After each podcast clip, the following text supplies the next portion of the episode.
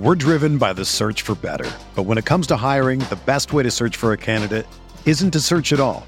Don't search match with Indeed. Indeed is your matching and hiring platform with over 350 million global monthly visitors, according to Indeed data, and a matching engine that helps you find quality candidates fast. Ditch the busy work. Use Indeed for scheduling, screening, and messaging so you can connect with candidates faster. Leveraging over 140 million qualifications and preferences every day, Indeed's matching engine is constantly learning from your preferences, so the more you use Indeed, the better it gets. Join more than 3.5 million businesses worldwide that use Indeed to hire great talent fast. And listeners of this show will get a $75 sponsored job credit to get your jobs more visibility at Indeed.com slash BlueWire. Just go to Indeed.com slash BlueWire right now and support our show by saying that you heard about Indeed on this podcast. That's Indeed.com slash BlueWire. Terms and conditions apply. Need to hire? You need Indeed. What do you think about the Laker team now? You follow the box scores of the games every day? Just the Lakers. You're kidding. That is really a compliment. I was pleased to see you smile at the top of our show because once the game starts, you have a game face. You don't smile much out there. I don't think you have to do things for money anymore. Correct. What's up, Laker fans? Welcome to the Laker Film Room Podcast, brought to you by the Blue Wire Podcast Network. I'm Pete, joined by Darius and Mike. And yesterday, we started telling the story of Frank Vogel's journey with the Lakers. And so, if you haven't listened to that, I'd encourage you to listen to that first, but you don't have to to kind of get the gist of it. And what we discussed was Vogel's arrival to the Lakers and how it was in a similarly tumultuous offseason to the one that we're going into right now, and how he calmed the waters and helped lead us to the 2020 NBA championship. And so that's where we pick up our story in today's pod we go into the 2021 offseason. This is a very shortened offseason. And within that, the Lakers also start acquiring kind of different players. In yesterday's pod, we talked about how it was LeBron AD and a bunch of big physical defenders with motor that didn't provide a lot of shot creation. That was kind of limited, but um, it was a great formula peanut butter and jelly with the two superstars who cooked alongside the third superstar, which was the defense. Well, D, we made some moves in 2021. We always talk about this year having a team that did not have a roster that fit its coach. And then the 2020 season where it was this great harmony. Well, there was a year in between. Talk to me about that offseason and what happened that year to lead us into our title defense.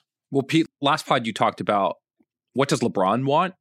I think that if it wasn't clear with the Russ acquisition, in terms of sort of getting another shot creating guard or someone who could really relieve some of the pressure from a usage standpoint. What happened the previous offseason should have given us like enough hint that when you combine that with what happened with Russ, it's pretty clear. They start to, I think, trade away size for skill or shot making ability, scoring ability. And so I think they relinquish some of their defensive identity for the hopes of boosting an offense that was very reliant on transition in order to score and the individual brilliance of LeBron James and Anthony Davis, right? That's how they won the championship. So out goes Danny Green and in comes Dennis Schroeder. Okay. Then they use their mid level exception in order to get Montrezl Harrell. Now, Schroeder, I think, Mike, he is the sort of nasty, competitive guard that I think Frank loved. But he also isn't very big. And that created some issues, I think, defensively when you then paired him with KCP, who had basically been promoted to starting shooting guard rather than being the starting point, like quote unquote point guard during the bubble championship and so you've got a smallish backcourt, and now your primary backup big is Montrezl Harrell, and you've swapped out JaVale McGee for Marc Gasol. Right. And a completely different type of player. So you've basically replaced Dwight Howard with Montrezl Harrell, and you've replaced JaVale McGee with Marc Gasol. And so the team is still big in some ways.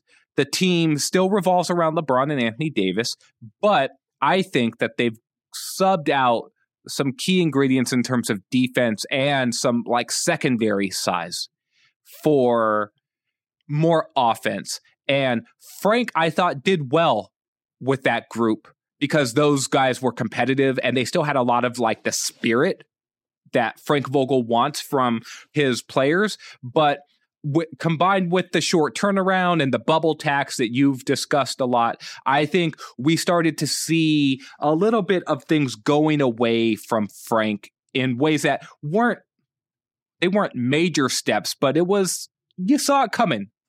Interesting. I by the way, I was with a friend in Denver and I used the I said interesting like that and then I was trying to decide if it had a positive or a negative connotation.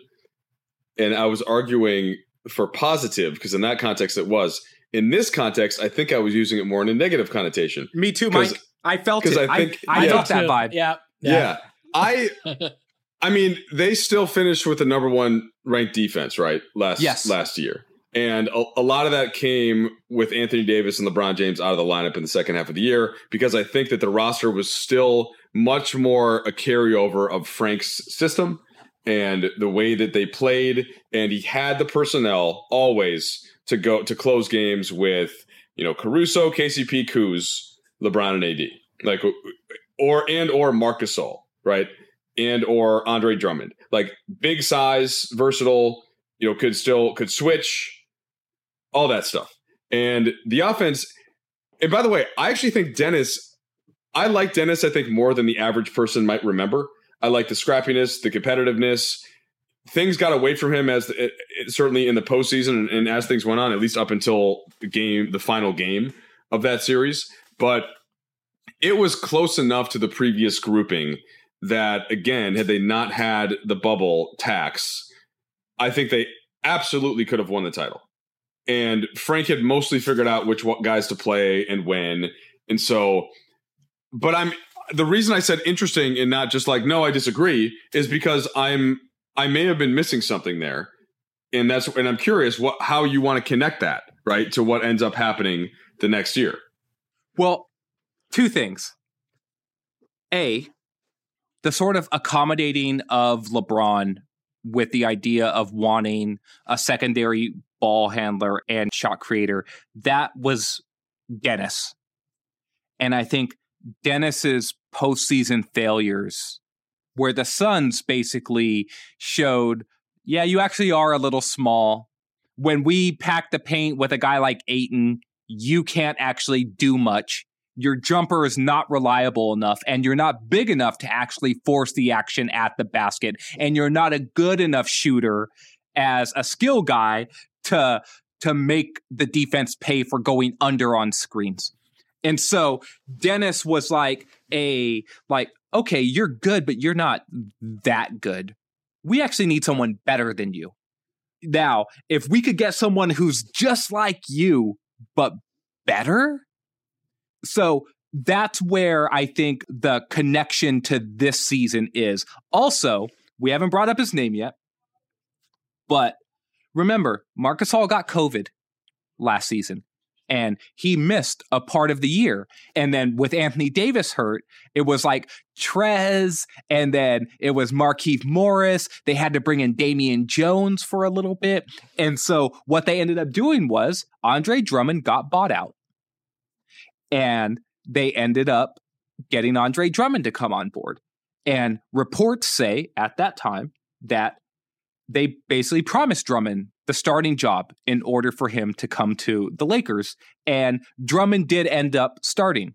And he supplanted Marc Gasol. And Marc Gasol went from basically being the starting center to basically not playing at all for a good portion of the season. And the reason why I say, Mike, that in hindsight, last season was a precursor to what happened this season, it's because front office changes in terms of determining what the roster was going to be ended up tying Frank's hands a certain amount in terms of these are the guys who who should play. Now with Drummond, I will say Drummond fit the mold of what Frank wanted anyway. He wanted a mobile big, he wants to play big, he wanted to pair a big with with Anthony Davis, but I do think that some of this of well no, we got this guy to play him. In order for him to come, he needed to start. So he's going to play. And I think that that was a bridge to this year's team. The Dennis, the play for Dennis, the play for Trez, which was a, a, different version of like many of the guard players that the team signed this season. And then this this idea of more of a like the front office having more of a heavy hand within the context of how the team was going to have to play on the court based off of like the players who who were there. So that's my connection, and that's just from my vantage point. That's well argued, and I'd, I'd like to change my interesting to a positive connotation. Pete, do you just explain why this the 2021 season was a precursor to this season in one way in terms of style of play? Let's take a break. When we come back, I think it was a precursor in another way as well. We're driven by the search for better. But when it comes to hiring, the best way to search for a candidate isn't to search at all. Don't search match with Indeed.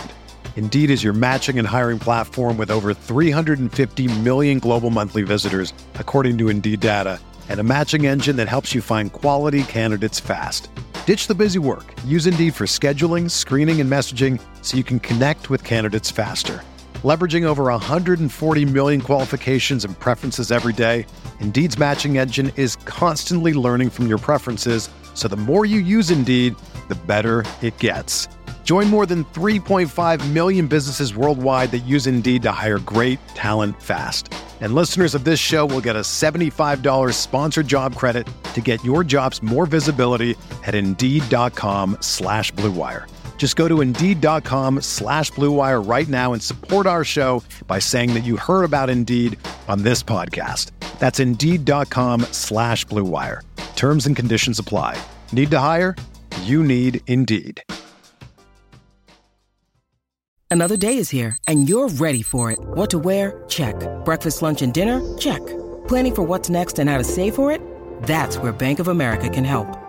For your financial to-dos, Bank of America has experts ready to help get you closer to your goals. Get started at one of our local financial centers or 24-7 in our mobile banking app. Find a location near you at bankofamerica.com slash talk to us. What would you like the power to do? Mobile banking requires downloading the app and is only available for select devices. Message and data rates may apply. Bank of America and a member FDIC. I think we started to lose some positive aspects of our culture in the 2021 season in pursuit of talent in the ways that you just described, in ways that really came home to roost in this past season. The 2020 team was a lot of pretty low maintenance guys that played hard and did their jobs. Be a star in your role. That was something that Frank really uh, emphasized, and that team embraced in a way that like that's one of the things that's that's great. The most disgusting thing happening in the NBA right now is the emergence of the Celtics, and that's what's happening with them and Udoka right now. Udoka's done an incredible job. We'll get into the Celtics, but when a team and and their coach just kind of click in a way, right? Then it it can produce some pretty incredible results, and that happened with that team. But one thing about Frank is that Frank is a is a nice guy that I think works really well with internally motivated people.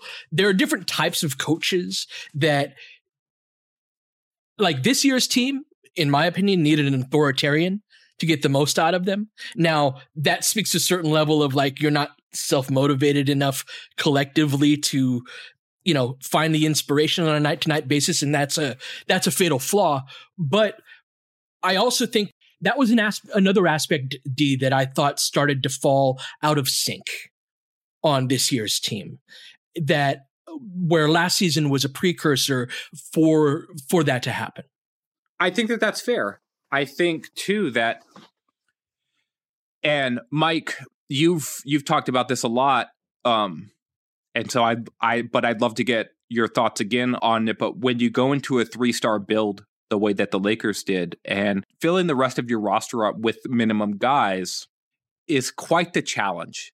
And getting the most out of, okay, well, we had to sign seven or eight minimum guys in order to build out your roster. What's a good hit rate like on that that you think is acceptable? Right? Like Pete, if they hit on 50% of those guys, is that really good to you? Are we talking about out of seven? I'd say with the Lakers, I'd expect four or five. Five is really because I think that we have some natural advantages where if you have stars and the Lakers and playing time, like if you hoop for the Lakers, it's yep. not going to be a mystery to anybody. So I think that are the vet minimums that we have to offer have a little bit more value around the league. So I have therefore a higher expectation level for our vet minimum guys, which is something that I thought was great on last year's team and part of the reason why Frank was able to hold it down. I like in some ways I thought the 2021 team was his best coaching job from an agility standpoint. Like that, that was another season where things kept, you know, uh, lineups that second half of the year were all over the place, but we kept the core of what we were, but in large part because it, it fit what we already had. So most every year I would agree with you. This year, this past off season, the Lakers were also competing against a team like the Heat, and they were also competing against Brooklyn. a team like like Brooklyn, who also had Golden State this, and Golden State, who also had several of those same exact slots to fill. Great right? Point. Like, okay, we've got a tax mid level to spend, and we've got four minimum slots to fill with well with key players, and that was yeah, you multiply that things by have three. Changed. Things have changed in the league with free agency and with guys just signing and staying with teams, and there's just less. There's just less out there that's available for the higher end. So that's going to make the the market that much more competitive for all of the teams that are trying to find those types of players to come in. My position is is that normally a hit rate of like half or even 40% of your minimum guys. So like if you sign five minimum guys and two of them end up being like real contributors, like that's a that's typically a score man. Like, remember when the Lakers were like, okay, well, look, look at Dwight Howard in yeah. the championship season. It was just like, oh, mm-hmm. oh, they got this dude for nothing. He's a minimum dude. And when they had Dwight Howard and Markieff Morris as a buyout guy who was also making the minimum, it was just like, oh my goodness. They got two dudes who helped win them playoff games, and they make a combined $4 million? This is like utterly ridiculous. And so this season, I thought that where things started to get away from the team and with Frank, there was definitely some of that culture stuff that you're talking about, Pete. But it was also like, okay, well, when you're the Lakers and you're chasing minimum guys, some of it is like, okay, well, who are the who are the names that we could side, right? And they ended up signing more name guys yeah. that I think was actually useful for them. And so it's just like, okay, they like quadrupled down on, I was like, okay, well, we got a Malik Monk. Great. Well, let's follow that up with a Carmelo Anthony. And let's bring back a Dwight Howard. And then, like, oh, look, it's our old friend, Trevor Ariza. And it's just like, oh, okay, that's maybe one or two too far now at this point. And maybe it would have been better to be like, okay, well, maybe this Stanley Johnson kid might have been useful earlier in the season. Getting that culture stuff that you're talking about is where I think the shift away from like Mike has used this term sort of pejoratively in the past, and it can be used that way, but the tryhards, going away from some of the tryhards in favor of I've done it all in this league, guys, that also created some of that dissonance, I think, that ended up in the big picture hurting the team in ways that maybe weren't necessarily anticipated when those signings happened. Totally fair. And it does connect back to the previous season, but it also goes back to sometimes you don't need to reinvent what the team dynamic is if it's working quite well. And you know, some of that does go back to LeBron and wanting some help with the playmaking, and, and I get that, but that to me can still be had with a sixth man, and maybe that was Kendrick Nunn, you know, or somebody like that, and, and where what you cannot find is two way wings. You can't get them, can't get them for the minimum. But once in a while, like Golden State had Otto Porter, which I would have loved uh, that that kind of a that kind of a player. But there, I just thought the going from Danny Green to Schroeder, I got it for that previous season because you still had a bunch of bigger wings. But then the next year, you didn't. And so you were depending on Trevor Ariza to come in and be that. And you were depending on Kent Bazemore on a minimum, you know, who hasn't really, hasn't consistently been that uh, type of player. So that, that all ties into it uh, as well. But, you know, you guys know my biases towards those, those two way big type wings away from playmakers. Mike, I think we may be working our way back in that direction. I think that that a lot of our, um, you know, uh, exploration and doing the autopsy of this season is going to, I, I think, move us back in that direction and, and rightfully so. Let's take another break. And we, when we come back, I want to zoom back into the present moment. We've talked about the 2020 season in yesterday's pod, uh, the 2021 season uh, in uh, so far today. I want to talk about this season in the last segment, and then where do we go from here? It's only a kick, a jump, a block. It's only a serve. It's only a tackle, a run. It's only for the fans. After all, it's only pressure. You got this. Adidas.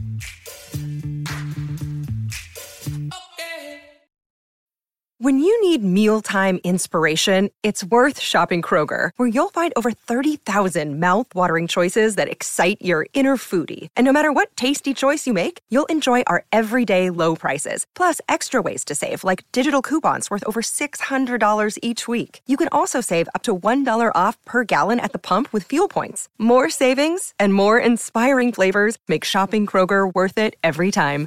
Kroger, fresh for everyone. Fuel restrictions apply.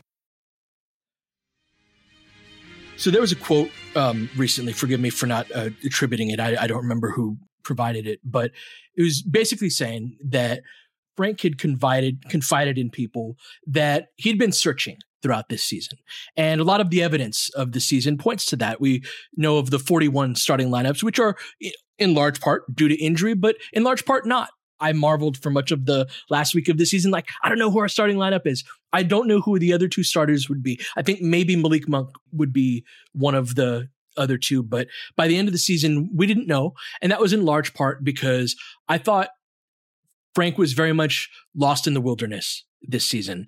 And I, again, you know, the, the long text messages that I sent you guys, I have all of my very strong opinions about what he should have done and when and who he should have played and all of that. But I, I felt like you gave a good faith effort to search for it throughout. But the the pull of his preferred style of play versus the roster that we had, I, I just I never saw him and the team get on the same page. And I saw that combined with kind of some of the cultural things ending us in a situation where by December, I didn't see a great deal of connection between him and his roster. And that played out in a number of ways that is hard to pin down on just one event or one moment, but it gradually led up to that point. And I thought by December, January, like there, there just wasn't much connection between the two. Yeah. And I think that part of that too is that you always want alignment with your best players. And in the championship season, he definitely had that with LeBron and AD. We talked about that at length the last pod. Last season, I think he had it still again with LeBron and AD. I think he also had it with Dennis. I don't think he necessarily had it with Trez by the end of the year, who they had invested big money in. And so, and then I think that it was harder for him to manage everything when Drummond came in, and then the implication was that he had to play, right? And then now that's at the expense of other guys, right? And by the end of the season, it was like, okay, well, several guys who we thought would have been Frank guys were maybe left out in the cold, and then he tried to bring them back in, and it created a dynamic that was very hard to at the point where it's just like I saw There's, someone I saw someone. No, no, I don't want to interrupt that thought. I thought I had it. I, I got a, I got a Schroeder slash um Harrell slash quick point to make. But finish your thought first. No, just that I saw someone like retweet a picture of like Andre Drummond liking the IG post about Vogel about to lose oh, his yeah, job, yeah, yeah, and and it was right? And it was because that by the end of the season, if you're spinning plates, there were too many plates spinning. And it was very hard to navigate that. It's a very simple point. When you join a, a defending champion, you defer to what that team has going on. That's what that's what's supposed to happen. And I don't know that those guys that that I just mentioned, Drummond and to an extent Schroeder, certainly Harrell, they didn't do that. And I saw Ron Artest uh, at the time when he came in for all of his past yeah. accomplishments. Great, genuinely great player, one of the best offensive players of that era.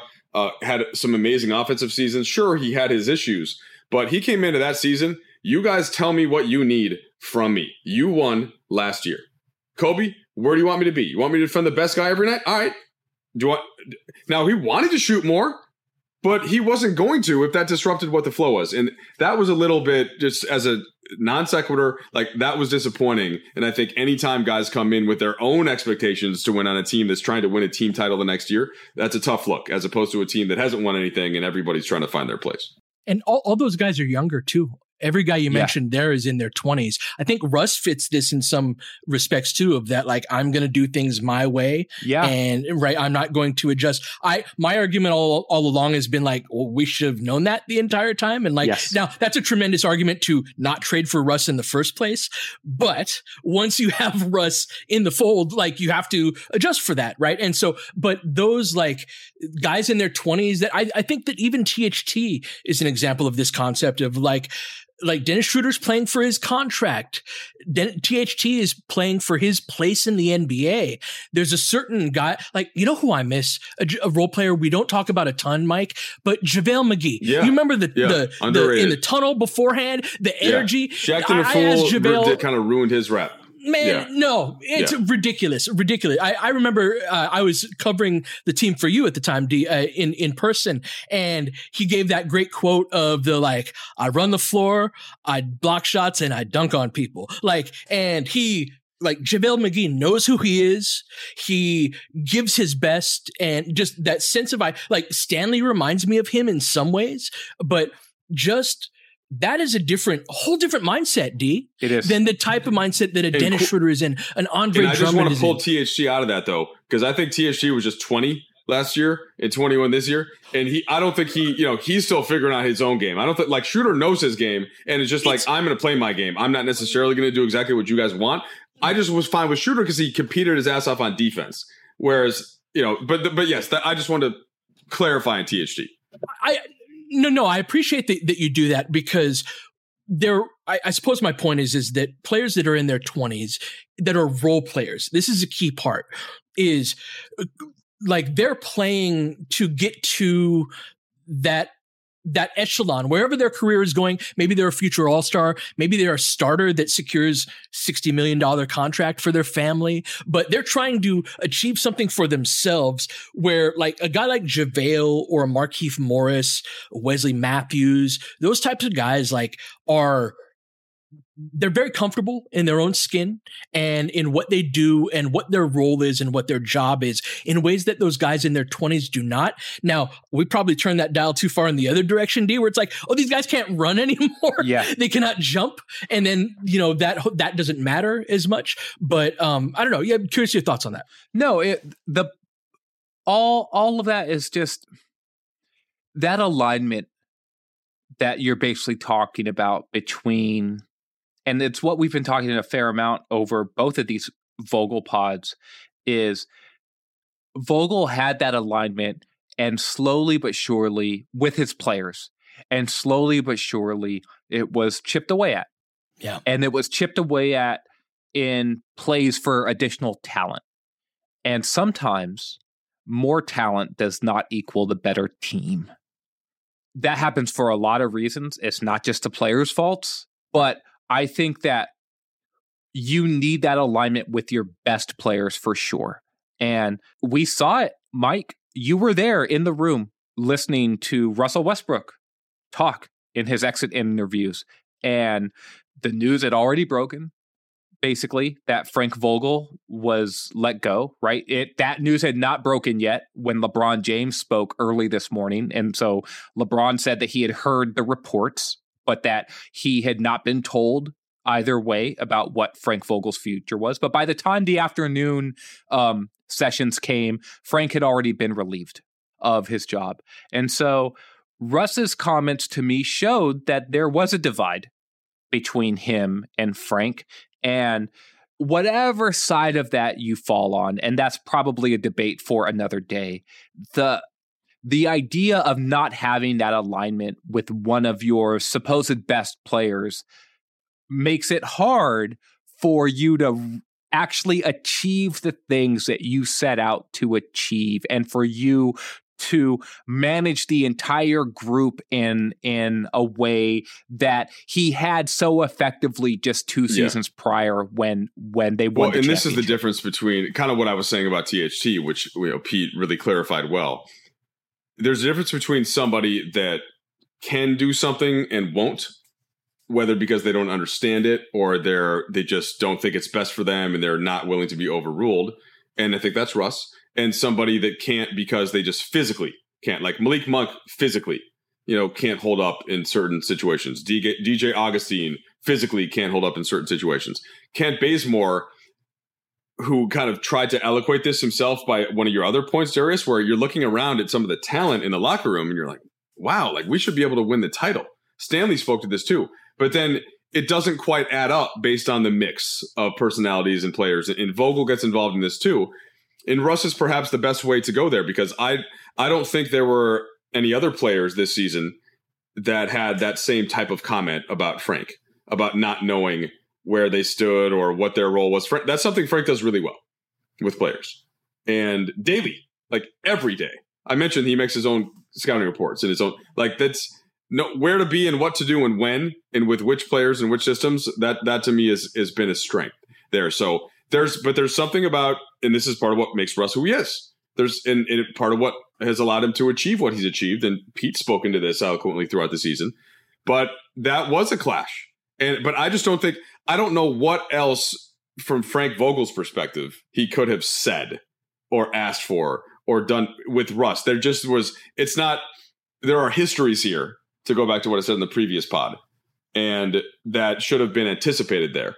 So, yes, I agree that there are histories that should have been anticipated, but I think that that goes in a multitude of ways. And again, when you trade for Russell Westbrook, I think that everything that you just explained about him is something that we know. And one of the themes of our pods when we talked about Westbrook this past offseason was I, I, strongly made the argument that you have to contour what you do to him.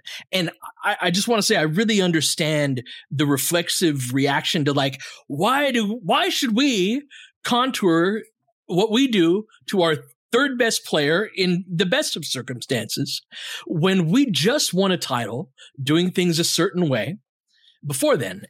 To which I would argue that it's because Russell Westbrook is not going to change. And the more that you ask him to change, the more that you are asking for to not work out. And so we talked about that kind of choose your own adventure story, D.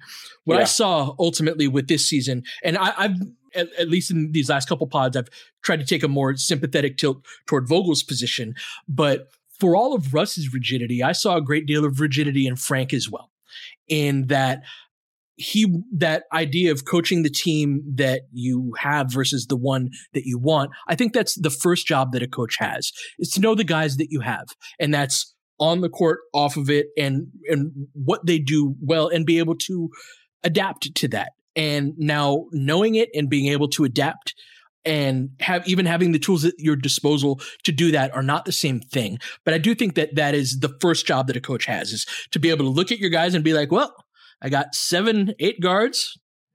My bigs kind of stink, you know, and and be like, well, I guess we're not doing what I would like to do, and that didn't happen this year, and that's that. I think we speak so much to Russ's rigidity that that is my answer to Mike, I suppose, in that what could he say? The idea that Frank wasn't communicating with him is ridiculous. Like, of course, Frank was was explaining what he was looking for.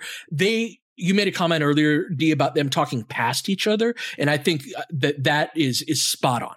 Yeah, that was in our text thread, and there's a way that I feel like both Frank and Russ came to this season with a ton of personal success in this league. Frank has won a championship as a head coach, playing a certain style, asking his players to do certain things because the asks, when those asks are accomplished, great things can happen, particularly when you have great players um, executing them. And we don't need to run down the list of accolades that Russell Westbrook has has obtained over the course of his career, but he's one of the great players of his era for sure, and made the top seventy five team, right? And and so whatever whatever anyone thinks about Russ as as a player, his accomplishments are real. Now, personally, where I fall in this is I think Pete's 100% right in that asking Russell Westbrook to change is likely going to end up with you not getting the change that you seek and for things to go poorly. I think Pete's right because we just saw it. It's exactly what happened this season. And in a way, then, and I'll and I've said this in a post that will probably be up by the time that you listen to this pod, that in in a way that that's how the Lakers failed Russell Westbrook. Is they asked him to become something that he was likely incapable of becoming based off of the idea that he wasn't going to do well, it let, in the first place. Let me let me ask you this though. What but, what did they what did they not allow Russell Westbrook to do that he wanted to do? No, nothing, Mike. And this is my next point is is that where Russ failed the Lakers and where I think that this is actually more of a more of a Russ issue than it is a Frank Vogel issue, but Frank's the one who is now no longer on the team or a part of the team is is that the things that Frank was asking of his players, those are the things that work. They they they actually do work. And Russ at his talent level does have the ability to do many of the things that Frank is asking of of his players. And that's where Russ needed to be the one yes. Yes.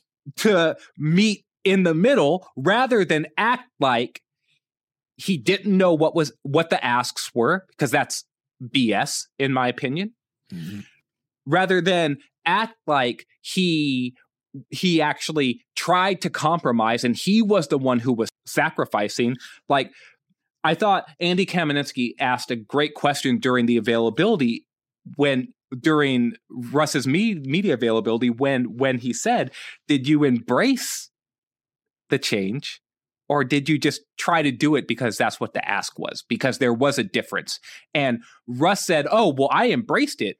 And I thought to myself, like, word? No. Because if you would have embraced it, we would have seen it. Right. More. That's where Russ failed the Lakers.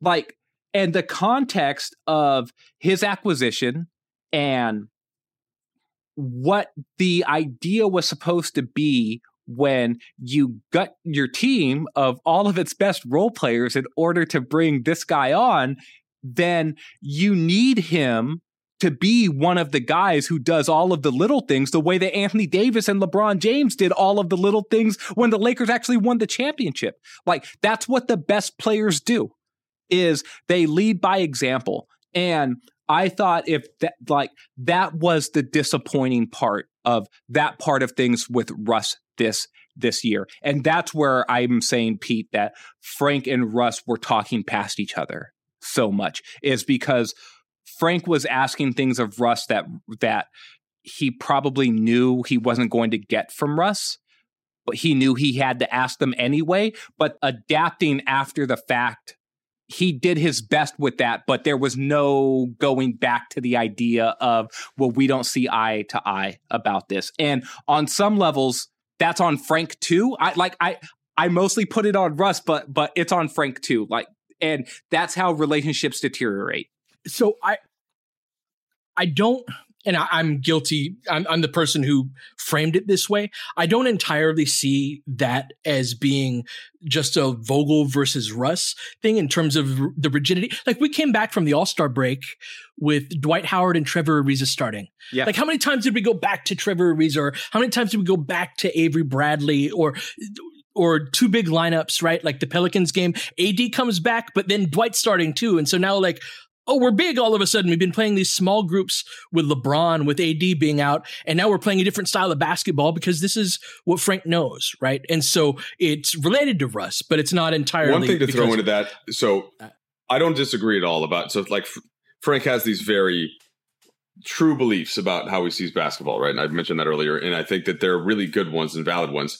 That doesn't mean that at times to win an NBA game, you sometimes have to go out of that. And there are some coaches that are better. But the thing sure. that really to me killed what Frank was trying to do there was AD being out because AD is the link sure. there yeah. to still give Frank what he needs defensively. And this happened early in the season when the Lakers were not good at all, but they were still above 500 or at least flirting with above 500 because AD was on the floor. Because no matter what mm-hmm. was happening, if you went small, right? If you like tried to completely cater to Russ, which they tried to do in many different ways, throughout the season, AD was still there. And when he went out, so they were, I, I mentioned that I tweeted today, the high, I'm sorry, what's the high point of the Lakers season? Probably Reaves' game winner at Dallas. 16 and 13, on a little bit of a streak, starting to figure some things out a little bit, like playing smaller, AD at the center, you know, Reaves coming on, role. They had no role players early in the season because of injuries to THT and to Ariza, and they're just trying to figure all that out. So the next game at Minnesota, AD goes down. That's when he sprained his knee. And from that point on, AD comes back, LeBron gets hurt. LeBron comes back, AD gets hurt again. They played seven games together from that point on, from December 15th on. But I, I say all that to underscore the point again that like that AD thing, especially though, was was to me that connective piece for how Frank could still some have some semblance of defense, and he would make up for the mistakes of all these other guys that were not playing defense, are not role players, and would not embrace that side of the court either be, either because they wouldn't or because they couldn't. So the circumstances that you described and the circumstances of the last couple of seasons particularly with the injuries but also the roster overturn both in terms of players and types of players all call for a great deal of adaptability. This season required a great deal of adaptability from Frank that was beyond what what he did, right? And so, and what he was comfortable with. And we lost a lot of games because of that. I think that this was an unusual season where I would attribute more losses to the coach than I normally would. But that's also a chicken or the egg thing too from a like do you make that severe of a change from one season to the next so to me that's that that is one of the big lessons to learn going forward. And I think that's going to be the next pod is we're going to start talking about the coaching search and that ability to adapt. The league is changing on the court. We didn't even get into a lot of the X's and O's stuff that I that was hoping to get into, but there's things changing around the league where it requires a certain amount of versatility and adaptability. I think that uh, I, I think there's a lot of interesting conversations to be had, and we will have a lot of them here. But until then, you've been listening to the Laker Film Room podcast. We'll catch you guys next time. Baynes has got it in low to McHale. McHale wants to turn. He's double team. Just pass out in front. Broken up by Worthy. Tip to Magic. Worthy dies on his belly. Magic scores. There's Magic got it. Magic fires. Again,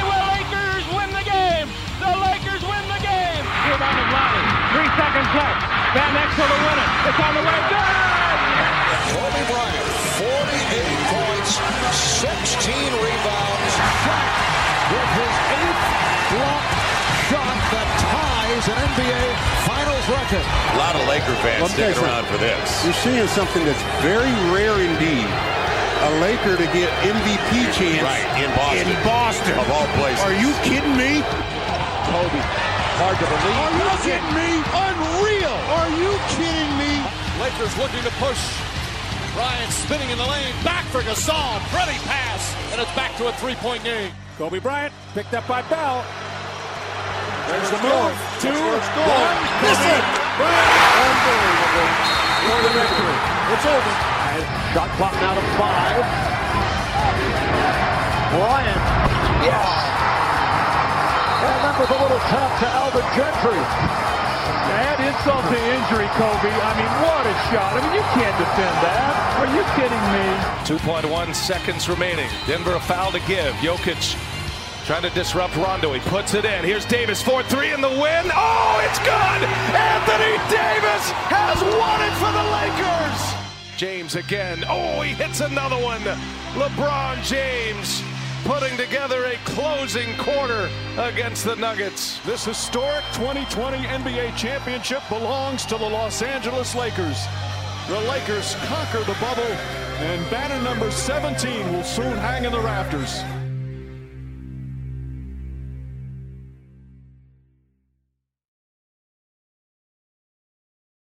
Everyone is talking about magnesium. It's all you hear about. But why? What do we know about magnesium? Well, magnesium is the number one mineral that 75% of Americans are deficient in. If you are a woman over 35, magnesium will help you rediscover balance, energy, and vitality. Magnesium supports more than 300 enzymatic reactions in your body, including those involved in hormonal balance. From functional medicine doctors to mental well being and female hormone experts, we all know that magnesium is the one mineral to improve all aspects of well being and health. But which one? Magnesium Breakthrough from Bioptimizers, the trusted choice recommended by leading experts with seven best absorbed forms of magnesium to ensure your body receives the support it needs for overall well being. Go to bioptimizers.com slash balance today and use code BALANCE10 for 10% off. Support your journey to wellness at B-I-O-P-T-I-M-I-Z-E-R-S dot com forward slash balance. Magnesium Breakthrough from Bioptimizers, your foundation to optimal health and vitality.